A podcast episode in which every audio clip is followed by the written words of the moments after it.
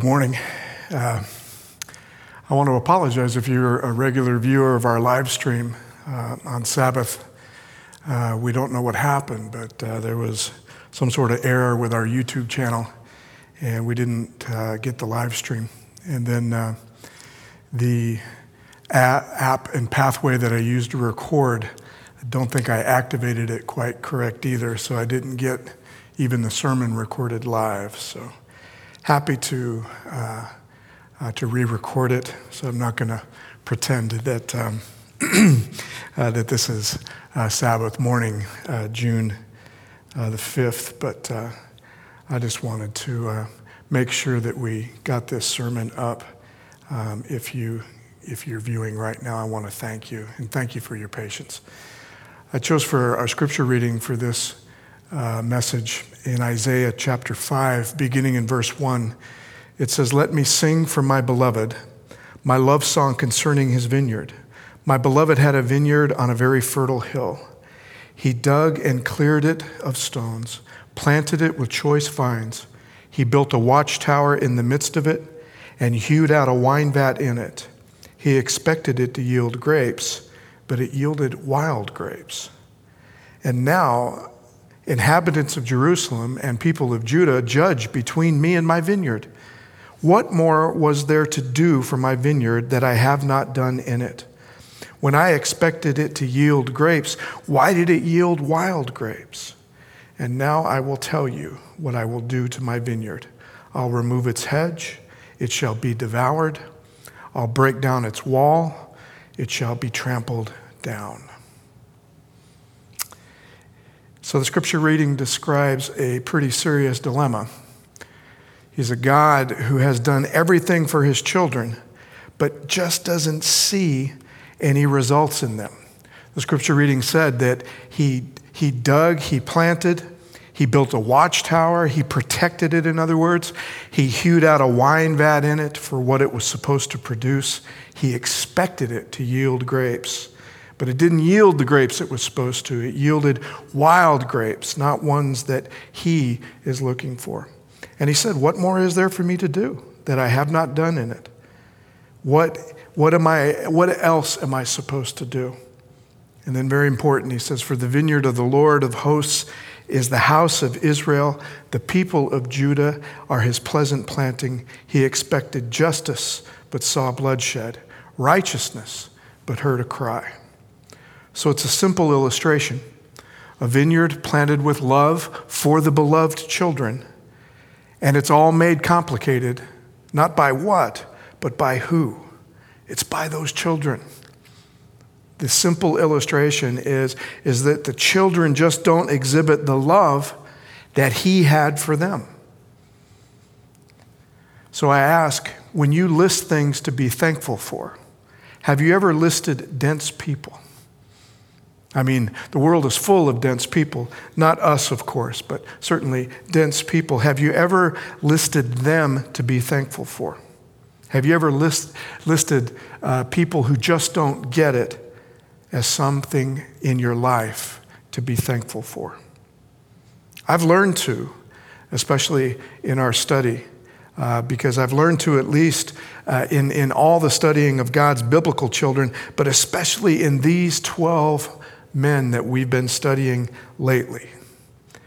You have to remember uh, that we're going along in the Gospel of John, and from chapter 13 all the way till now, and it'll be this way all the way up uh, to uh, his arrest and his crucifixion, Jesus has uh, transitioned from his public ministry to ministry just to his disciples. These chapters are all take place in the upper room the, the night before his crucifixion, and it, the, his only audience is these disciples.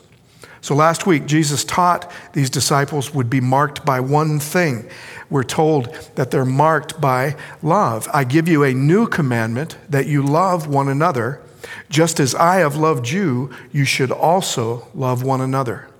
By this, everyone will know that you are my disciples if you have love for one another. So, love for each other as He has loved them. Limitless, unbound, never ending, sacrificial love. And it's love that is lived out and proved how. It's lived out because it's promised as an incarnation. Jesus has told them, I will be in you just as the Father is in me, and I am in you. And how was all that to be accomplished? Well, his promise was that it would happen by the Holy Spirit. He said, I'll ask the Father, and he'll give you another advocate or helper, if you will, to be with you forever. This is the Spirit of truth, whom the world cannot receive because it neither sees him nor knows him. You know him because he abides with you and will be in you. I will not leave you orphaned. I am coming to you. So it's the Holy Spirit. His very presence would now live in them. You know him, he says, because he abides in you. So, what I notice is from chapter 14, verse 8, uh, all the way on, nothing is said by the disciples. You get to the end of chapter 14, and they actually leave the upper room and they begin to head for Gethsemane. And he continues talking because there is nothing else. There, from the disciples, there's no reply, there's no questions, there's no mumbling, nothing. Why? Because he told them that what will mark them as disciples is that if they have love for each other. And I think that has them stumped, it has them dumbfounded. Because in a few places, I get the feeling that the disciples really can't stand each other. I mean, even up to this moment, they are arguing about who is to be the greatest in the kingdom of heaven. They're fighting, they're rivals. The upper room was uh, supposedly prepared by the two guys that are fighting over it the most, Peter and John. So just think about it now is that three and a half years of Jesus' presence, three and a half years of walking and talking with Him, still has not penetrated the disciples on a heart level. They still don't love each other as Jesus has loved them. So Jesus' physical presence with them has only taken them so far. We sometimes would like to, to boast. If I, hey, if I had walked with him for three and a half years, it would be different with me. I'd be ready. I'd, I, there's no way I'm going to abandon him. There's no way that I would be fighting with each other. That love that I've witnessed and that I've seen. And the answer to that is no. It can only penetrate at a particular level. He's looking for a new level of intimacy with them. They're arguing about who could be the greatest. They're arguing about, uh, about as to um, um, who will be better, who is the leader, who has the most, who came first. All of these things. And Jesus just continues to teach because they don't get it. They, they are stumped by this idea that they are to love each other as Jesus has loved them. And I know that they're stumped because John 15, in essence, is a repeat of John 14. It teaches the same thing, it has the same theme. In verses 1 to 10, he tells a story of how the relationship will work, this new relationship that he's talking about, this, this abiding inner relationship uh, of Jesus actually abiding in them. Verses 1 to 10 is an illustration on how that'll happen. Verse 12, he'll repeat the commandment to love each other and even tell them how, because in verse 26, he will bring up the Holy Spirit again. He will bring up the advocate and the helper to remind them of that. So, are we taught any more in chapter 15? Well, yes, because of this story at the beginning. He wanted to make it simpler for them, he wanted to give them an illustration that they would know. And it could be as simple as this. It may sound complicated, but it could be as simple as this. So, this illustration is, is the one that we call uh, the vine and the branches. So, John 15, verse 1, it begins this way I am the true vine, and my Father is the vine grower. He removes every branch in me that bears no fruit. Every branch that bears fruit, he prunes to make it bear more fruit. You've already been cleansed by the word that I've spoken to you. Abide in me as I abide in you. Just as the branch cannot bear fruit by itself unless it abides in the vine, neither can you unless you abide in me. I am the vine, you are the branches.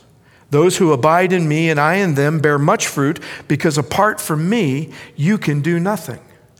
Whoever does not abide in me is thrown away like a branch and withers. Such branches are gathered, thrown into the fire, and burned. If you abide in me, my words abide in you. Ask for whatever you wish, and it will be done for you. My Father is glorified by this, that you bear much fruit and become my disciples.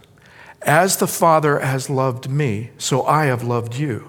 Abide in my love. If you keep my commandments, you will abide in my love, just as I have kept my Father's commandments and abide in his love. So there are no parables in the Gospel of John. Just these illustrations, illustrations like the Good Shepherd in chapter 10. They're not technically parables, they're illustrations to uh, describe the simplicity, to, to make uh, something as complex as the Holy Spirit dwelling in us, uh, as God's presence being Him in us in the world. It's, it's designed to, uh, uh, to, to get us around that complexity, to, to, to, to get our minds around that. It's a simple teaching, Israel to a vine, comparing Israel or God's children to a vine. It's also found in Jeremiah and Ezekiel, as well as our scripture reading this morning. The vine, Jesus said, He's the vine, the way, the truth, and the life. No one has life except through whom? Through Him. The vine dresser is the Father. The vine is maintained by him, and the vine owes everything to him. The Father is the one who cares for the entire vineyard and cares for the health of the vine. Jesus says this back in 10, uh, chapter 10, verse 18 No one takes it from me, but I lay it down of my own accord. I have power to lay it down, I have power to take it up again. I've received this command from the Father. The branches and the fruit, well, there are two ways to look at them. Most of us have identified ourselves as branches, and then the fruit are the fruits of our relationship with Jesus. Uh, uh, we'll look at fruits on both levels, but one of the levels is the fruit of our relationship with Jesus. That is, uh, what, what has He done for us? Uh, so, what are we like? What fruits do we bear? Plus, the fruits that we get from ministry and from outreach and, and winning, if you will, uh, uh, souls, fruits to Him, if you will. So, uh, us being the branches, because the disciples were, and we are all disciples too, and the fruit being all the fruits of our collective relationship with Jesus. And it's been interpreted that way for centuries. And it's a good teaching. But we often miss the original setting for this teaching. We often miss the original audience and who he was speaking to. Who was it that he was speaking to? Notice back in verse 3, he says, You have already been cleansed. In verse 5, he says, You are the branches. We forget that John is saying, Yes, Jesus is the vine, but the branches are those guys, those original disciples, the 11 that are there that are hearing this. The fruit on those branches then would be everyone who's come to the faith or come to Jesus by the ministry of those disciples. So, another way to look at it is that those disciples are the branches, the fruit is everyone who has come to him. That means we're that very fruit. See, we are reminded that the Gospel of John was written for the second generation. It's written for the people that come to Jesus by faith, based on his word. And we never would have gotten the word had it not been for those 11 guys. So we're that fruit. See, we're all connected to the vine by the words and the actions of those disciples.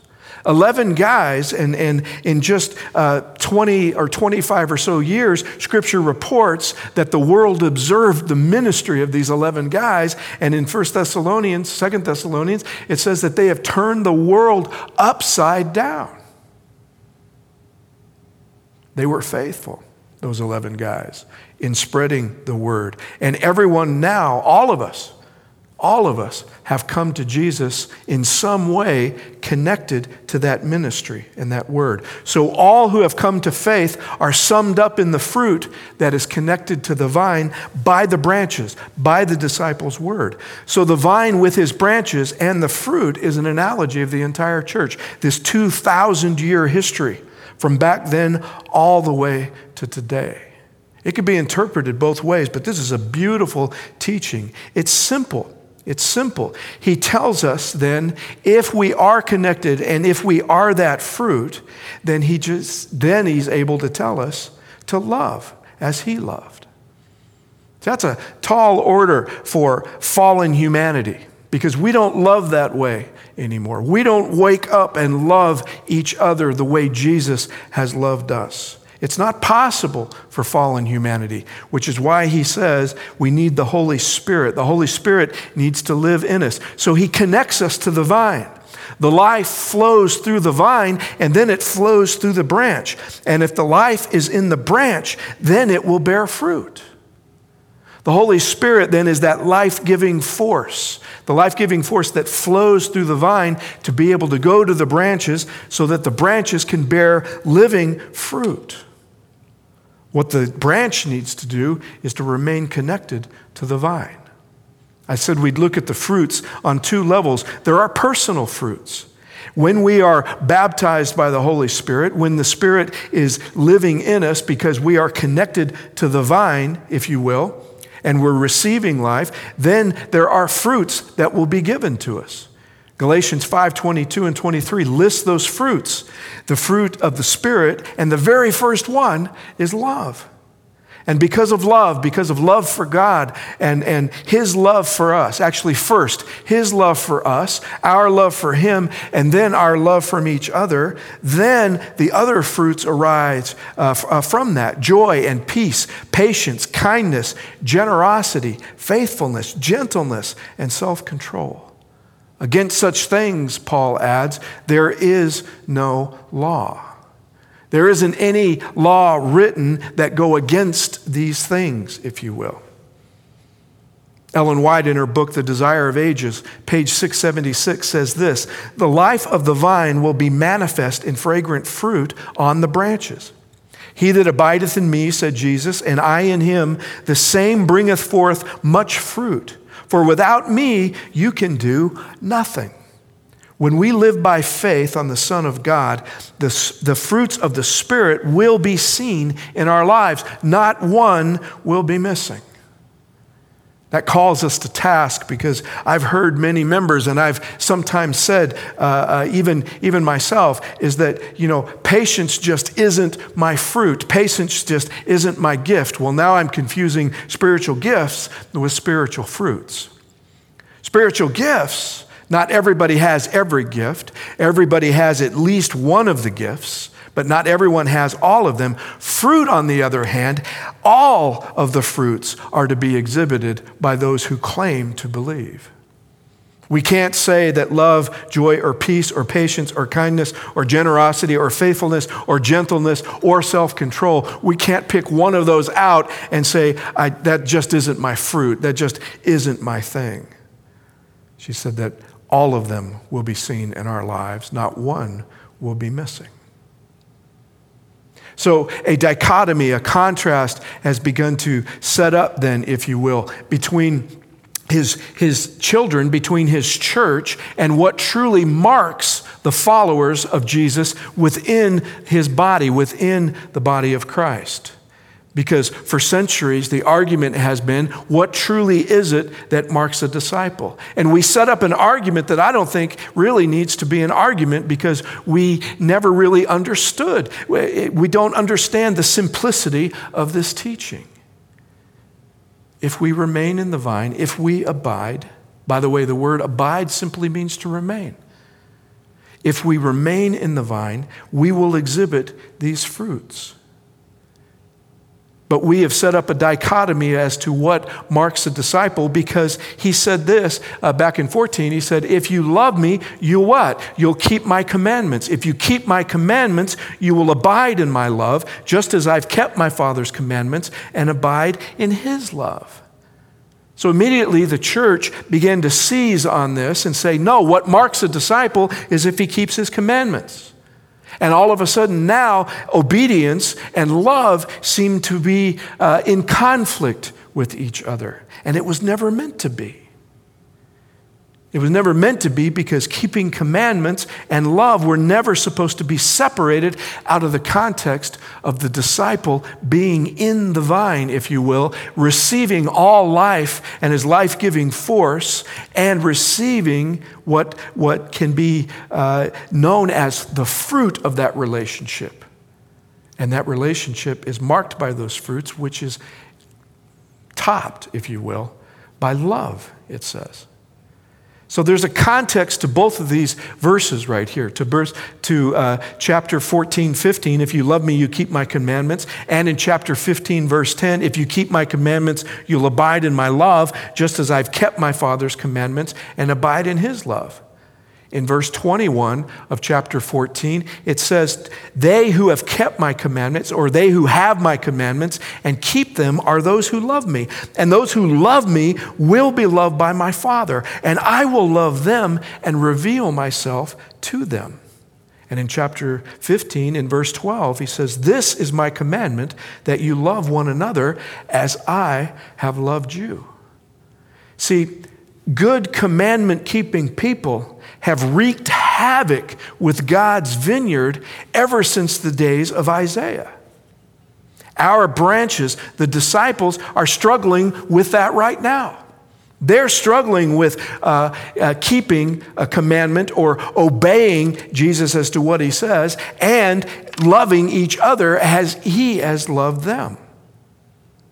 Jesus tells them to love one another.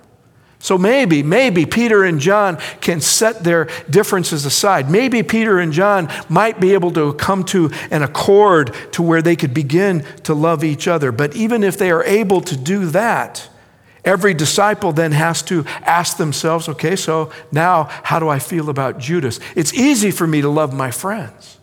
But Judas set himself up and became an enemy. He betrayed Jesus and betrayed us. And remember, this is the context of this entire discourse that Jesus is giving his disciples. Judas is at this very moment bringing the soldiers to meet them in the garden. He is betraying them at this very moment. And before he left, Jesus did for him what he did for the other disciples. He loved them. He loved Judas as he loved the other disciples. See, it doesn't matter what the disciples have done, what they recognize they have done, Jesus still shows that he loves them. See, just reading about God tempts us, if you will, of obedience to the page. And when we do, we will not get the righteousness that the vine is supposed to give. God comes to the, to the vineyard and he does not find the righteousness that he expected to find. He finds a people that may obey him on paper to a certain point, but he does not find them uh, living in his righteousness. He doesn't find them loving each other. He finds only bloodshed, Isaiah says. So, this idea of, of a prescribed legal relationship with God. Is it enough? It's never been enough. Obedience to, to a word on tablet or to a word on paper was never the design that God wanted to be because it simply isn't enough.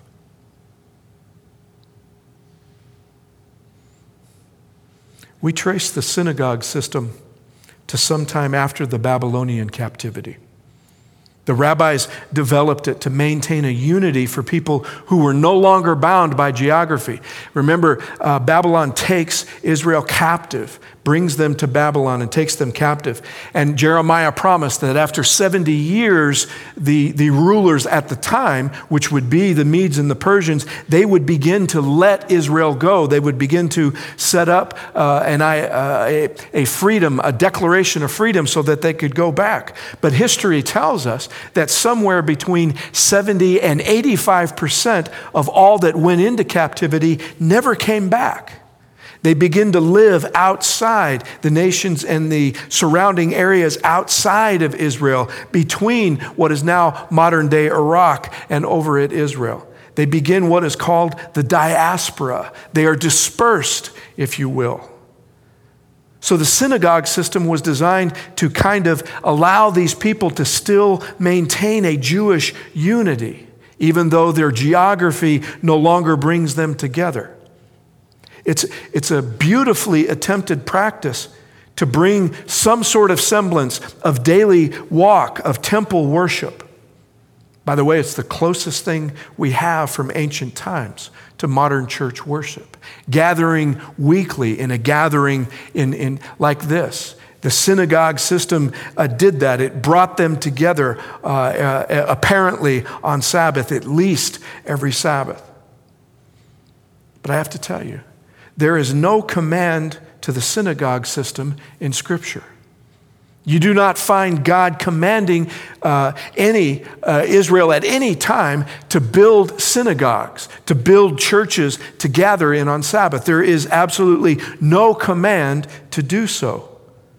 By the time Jesus comes on the scene, the synagogue system has been around for about 400 years, uh, give or take. We're not 100% sure, but at least a couple of hundred years. And when Jesus comes on the scene, he doesn't provide any condemnation of it. He doesn't say, look, the Bible does not allow for us to gather in these synagogues on Sabbath. This isn't what God had in mind. It, he doesn't condemn it because it isn't found in Scripture. In fact, he makes it his own. Luke tells us in, in chapter 4, verse 16, it says, When he came to Nazareth, where he had been brought up, and as was his custom, he entered the synagogue on Sabbath and stood up to read. Mark 3:1 relates the same uh, relates another time where he enters the synagogue and a man was there who had a withered hand. So, again, it's a beautiful idea. It may have saved Judaism. It might just have saved Judaism. It kept it bound long enough to be able to at least create a bond because Judaism is about to face a horrible future. The world has in store for, for Judaism its destruction after 70 CE. And the history will show that there have been uh, at least three times, at least three times, where the world truly, truly tried to exterminate them from the face of the earth. So, as I said, it came to incorporate Scripture, uh, uh, to take temple and corporate worship and put it into a structure. So, when you begin to look in, in Scripture, when you begin to look in the Bible, if you will, the Bible that they had, if there is no uh, prescription for synagogue worship, then they take theology that originally was designed for the temple and the priesthood, and they begin to apply it to the synagogue. They take it out of its context and they put it in there. So, as I said, there was a time where Mark says that he entered the synagogue and a man was there who had a withered hand. See, it's remarkable that the man with the withered hand is even there because the law states that he doesn't belong in a worshipful situation. Why? Because that withered hand is a blemish. It's a defect, if you will. It is a physical defect. And the law plainly states, Leviticus 21 21 says, No descendant of Aaron the priest. By the way, Aaron the priest, the priesthood being the ones in charge of worship. I really believe that the synagogue system began to introduce the priesthood of all believers. So they, they were taking the theology of the priesthood and applying it to people, but it also was, the law was being used to keep particular people out, to keep uh, people from, from mingling, those who have blemishes versus those who don't. So no priest shall have a blemish, who has a blemish, shall come near to offer the Lord's offerings by fire. Since he has a blemish, he shall not come near to offer the food of his God. He may eat the food of his God, of the most holy as well as of the holy, but he shall not come near the curtain or approach the altar because he has a blemish. He may not profane my sanctuaries, for I am the Lord. I sanctify them. Again, this commandment keeping. They were keeping these commandments. I contend that the man with the withered hand is, is found in the synagogue, shockingly, if you will. I don't believe he's been allowed even to enter before. And if he has been allowed to enter, he's been forced to sit in back because I, I say that when Jesus uh, finds him, when Jesus finds out, he has to call him forward. He has to call him forward. So he wouldn't even be allowed to be in the synagogue. But the righteous people, the self righteous people, the, the commandment keeping people, if you will, the ones who are trying to keep Leviticus 21 21, they decide that they will overlook that and they will bring him in day, uh, today, this Sabbath, for a particular purpose. I believe because they knew that Jesus was going to be there. He entered the synagogue, and a man was there with a withered hand. And then in verse 4, it said, he said to them, Is it lawful to do good or to harm on the Sabbath, to save life or to kill? But they were silent. They were silent. So now they ask as to what does the commandment say about the Sabbath? You're not allowed to work on the Sabbath. Healing they looked upon as a particular work. Healing is a work that could wait. All work can wait until after sundown. Jesus saying, But is it right to do good? If the work is to do good or if the work is to do harm, is it right to save life or to kill? But it says they were silent, and they were silent for a reason. They knew what he was saying. They knew that it was right to do good on the Sabbath. They knew that it was right to save a life on the Sabbath. They never, ever would allow a commandment to allow somebody to sin a greater sin, if you will, than a particular work. Then we're told in verse 5, it says, And he looks around them with anger. He was grieved at the hardness of their heart. You look anywhere in Scripture, this is the only time that Jesus is ever attributed as being angry. That word anger is never applied to Jesus in all the Scriptures. Sometimes I ask people, I ask, was there a time in Scripture when Jesus was ever angry?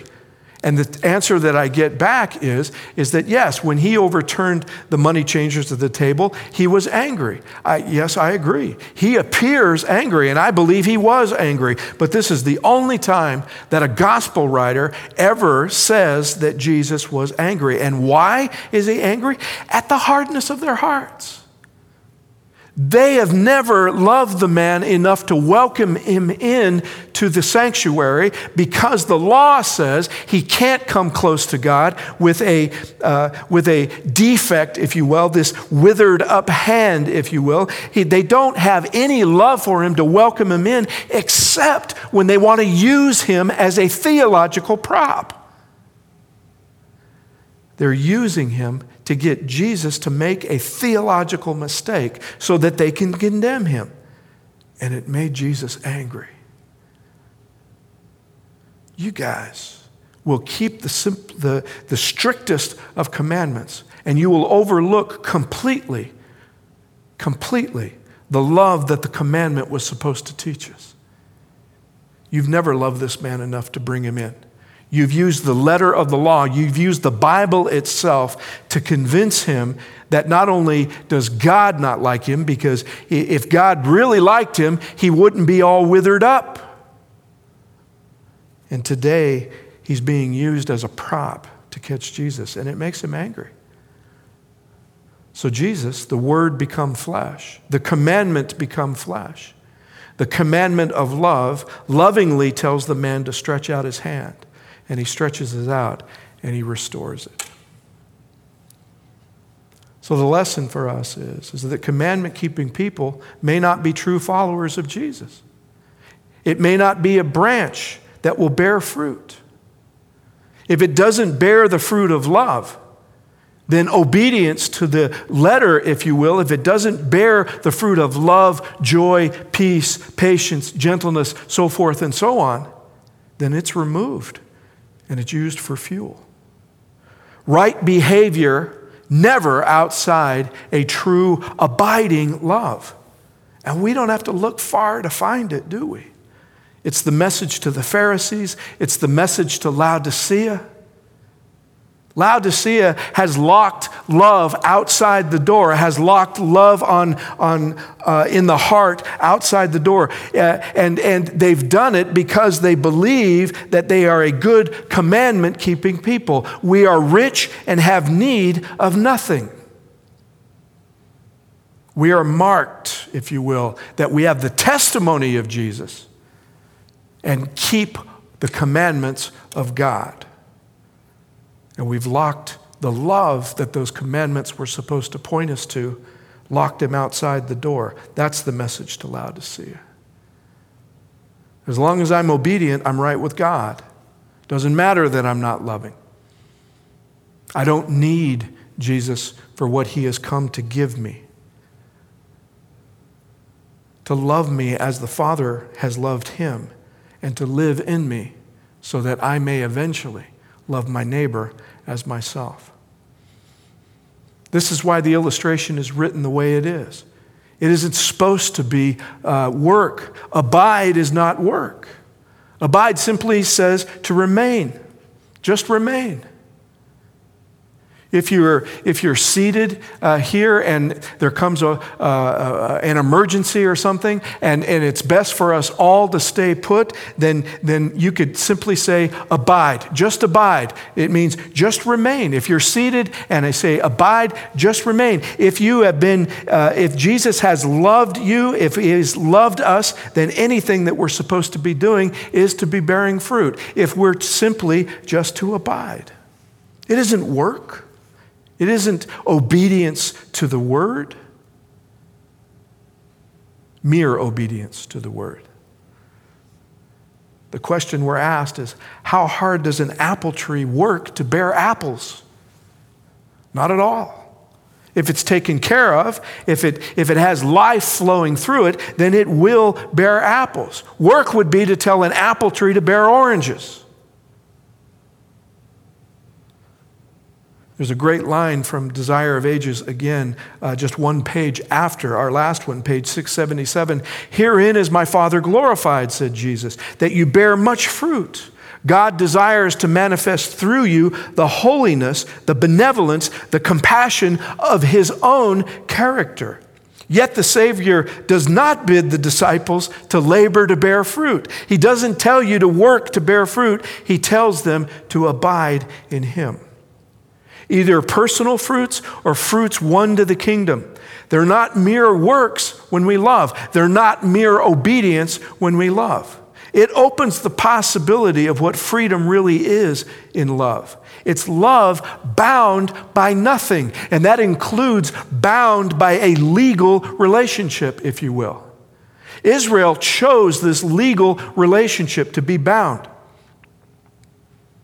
And they foolishly, they foolishly tell the one who they ask to intercede, the one who doesn't have the legal relationship with them. Moses has no legal relationship with him because Moses is willing to come up the mountain. Moses is willing to see him face to face, to walk with him, and to talk with him. He comes back with words written on paper, and Israel says, Whatever he says, we will do. They bound themselves to this legal relationship of obedience to the law. Jesus is trying to tell them love is bound by nothing. He says this He says, No one has greater love than this to lay down his life for one's friends. You are my friends if you do what I command you. I do not call you servants any longer because the servant does not know what the master is doing. But I've called you friends because I've made known to you everything that I have heard from my Father. All the love that the Father has given me, he said, I've given you. Everything that I've heard from the Father, everything that I have from the Father, I have given you. Israel choose to live with and by a God on paper, on tablet, bound to a code, one that binds you that if you have to choose between the letter of the law and loving your neighbor as yourself, you're bound to the letter because there's nothing else to go on. If I've backed God away from me, uh, that He wants to be present with me, and I say, no, I'd rather just read about you then I have nothing else to go on. I am required by the letter of the law to only keep the commandment and not appear to have the commandment written upon my heart and to have life and compassion and mercy. See, those are the people, the self righteous people that Jesus has been running into. You cannot be who you claim to be. You can't be the presence of God because this does not say that you can. Can you imagine? Can you imagine holding up God's very word and telling God, Your word tells me that you can't be God? They're bound by whatever the paper, the, pa- the papyrus, the tablet tells them. So he reminds them, You didn't choose me, Jesus said. I chose you, and I appointed you to go and bear fruit, fruit that will last, so that the Father will give you whatever you ask in him. Ask him in my name. I'm giving you these commands so that you may love one another. See, there's no boasting in who we are. We didn't choose him. We didn't wake up one day and say, I will choose him. He says, You didn't choose me. I know for a fact that I didn't choose him. Jesus reminds me every day that when he found me, I was running as fast as I could in the opposite direction. That's my nature. But when he chooses me, then we bear fruit when he chooses us. See, Israel in Isaiah 5 is looking to live life with God from instructions on tablet and paper. And every time an opportunity arises to live out the love of God and what He has for them, he finds only bloodshed, he finds only conflict. This is as far as we go as a commandment keeping people, as a biblical people. That's as far as you can go. The law told Jesus he was supposed to stone Mary that day. It was clear. But the law become flesh, the word become flesh. The love of God abiding in him said, No, I'll keep the law by showing her mercy. Because if that's what you've done, is if you have loved, then you have fulfilled the law. You've kept it. Him in us, abiding in Him even though we didn't choose him. We're told this in Steps to Christ, page 70. A life in Christ is a life of restfulness. There may be no ecstasy of feeling, there, but there should be an abiding, peaceful trust. Your hope is not in yourself, it is in Christ. Your weakness is united to his strength, your ignorance to his wisdom, your frailty to his enduring might. So you're not to look to yourself, not to let the mind dwell upon self, but to look to Christ. I love this for two reasons. One is notice that all we bring to the table is weakness, ignorance, and frailty. We got nothing. We, we just bring weakness, ignorance, and frailty. That's all we have to bring to the table. But in Him, we get strength and wisdom and enduring might. You didn't choose me he says. You did not choose me. The other reason I like it is says there is no ecstasy of feeling. We may not feel like it. Your fruitfulness, my fruitfulness, is not predicated on whether or not we feel like it. There might be days of ecstasy. There might be days where we feel that we really have it together. And there'd be days when there won't be. But he remains the same. The vine remains the same and simply asks us to remain in him, even if you don't feel like it. We are told in recovery that the time that, the best time for you to come to your meeting is when you feel like it and the next best time to come to your meeting is when you don't feel like it jesus is saying that to us the best time to remain in me is when you don't feel fruitful and the best time to remain in me is when you do feel fruitful remember you didn't choose me but i chose you and I appointed you to go and to bear fruit. We didn't choose him. But you know, sometimes we act with authority at times like we did. Like we were somehow the only righteous humans to act in history. That our Bible study, that our uh, Bible students, that being remnant is, is somehow placed us in, in, in a place of authority, if you will. That our obedience simply to the, to the word on the page is something that, that all of a sudden makes us authoritative, puts us on a different level. And when we look at the 2,000 year history of our church, we've got nothing to boast about. Our church is still segregated along the lines of separate but equal to the point to where most white churches aren't even safe places or spaces, if you will, for members of color. We have a history of using an us and them theology when it came to the new covenant, and not only stood by and watched, but also sometimes actively participated in the persecution or near extinction of Jews from the planet.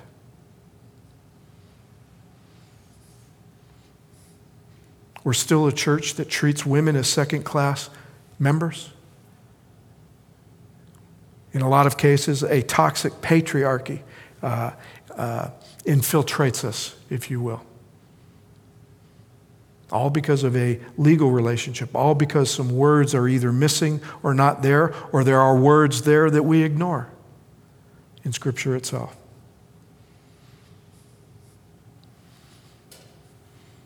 All the way up to today. I've read the, the latest uh, version of the church manual, and, and even though the church manual still has a, a chapter on church discipline, we've still never, ever been told we can discipline a member for not being loving.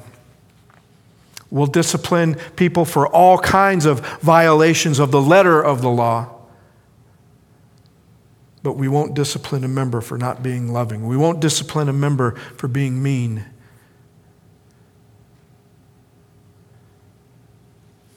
We don't have anything to boast about. You didn't choose me, he said. I'm always have that in my head. You didn't choose me, Greg, but I chose you. We didn't choose him, but he chose us. I'll just leave you with one more quote from Steps to Christ. Page 69 this time. Many have an idea they must do some part of the work alone. They've trusted in Christ for the forgiveness of sin, but now they seek by their own efforts to live aright. But every such effort must fail. We don't try to live aright prescribed in our Bibles. We try to live aright by living in the love of Christ, to remember that He chose us to love us. And if we're able to love, if we're able to love, not only have we kept every commandment, we've actually fulfilled it. Our own efforts to live aright can only be uh, prescribed, if you will, to be read about. Every one of those efforts must fail. Every effort for self uh, to live aright must fail. Love comes from one place, it only comes from the vine. And he says today, just remain in it. Just remain in it. And by the way, as a church, it's what we're here to do is to encourage people to continue to remain because there are plenty of days when there's no ecstasy associated with it. But if we encourage each other to remain, then we get what he tells us today. So thank you for hanging in. Thank you for giving us a view. And um, just ask that uh, today and every day that you completely do not miss the grace of God in your life. I love and miss you all. Thank you.